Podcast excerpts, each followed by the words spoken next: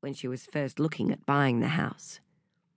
But Mrs. Ponder loved to hear the crazy babble of children's voices at intervals throughout the day, and she no longer drove, so she couldn't care less that the street was jammed with those giant truck-like cars they all drove these days, with women in big sunglasses leaning across their steering wheels to call out terribly urgent information about Harriet's ballet and Charlie's speech therapy. Mothers took their mothering so seriously now. Their frantic little faces, their busy little bottoms strutting into the school in their tight gym gear, ponytails swinging, eyes fixed on the mobile phones held in the palms of their hands like compasses. It made Mrs. Ponder laugh. Fondly, though. Her three daughters were exactly the same, and they were all so pretty. "How are you this morning?" she always called out if she was on the front porch with a cup of tea or watering the front garden as they went by. "Busy, Mrs. Ponder, frantic," they always called back, trotting along, yanking their children's arms. They were pleasant and friendly, and just a touch condescending, because they couldn't help it. She was so old. They were so busy. The fathers, and there were more and more of them during the school run these days, were different. They rarely hurried, strolling past with a measured casualness. No big deal. All under control. That was the message. Mrs. Ponder chuckled fondly at them, too. But now it seemed the Pirriwee Public parents were misbehaving.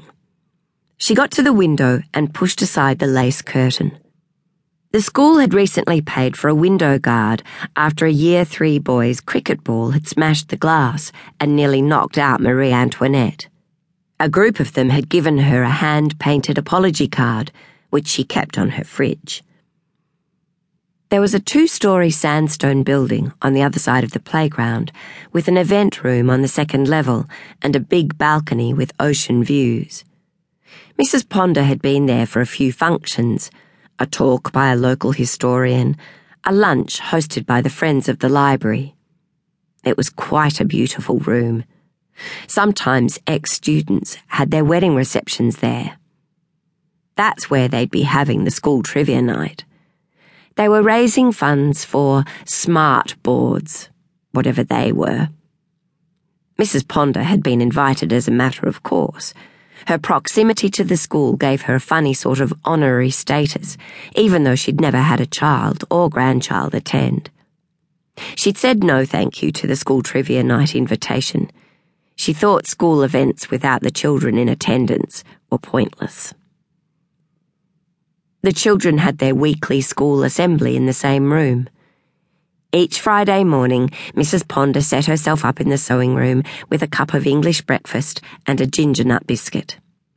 The sound of the children singing floating down from the second floor of the building always made her weep. She'd never believed in God, except when she heard children singing.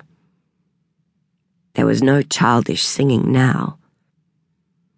Mrs. Ponder could hear a lot of bad language. She wasn't a prude about bad language. Her eldest daughter swore like a trooper, but it was upsetting and disconcerting to hear someone maniacally screaming that particular 4-letter word in a place that was normally filled with childish laughter and shouts. "Are you all drunk?"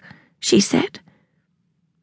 Her rain-splattered window was at eye level with the entrance doors to the building, and suddenly people began to spill out.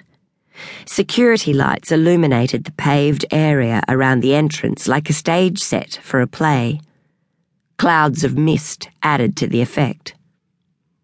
It was a strange sight. The parents at Pirriwee Public had a baffling fondness for costume parties. It wasn't enough that they should have an ordinary trivia night. She knew from the invitation that some bright spark had decided to make it an Audrey and Elvis trivia night, which meant that the women all had to dress up as Audrey Hepburn and the men had to dress up as Elvis Presley. That was another reason Mrs. Ponder had turned down the invitation. She'd always abhorred costume parties. It seemed that the most popular rendition of Audrey Hepburn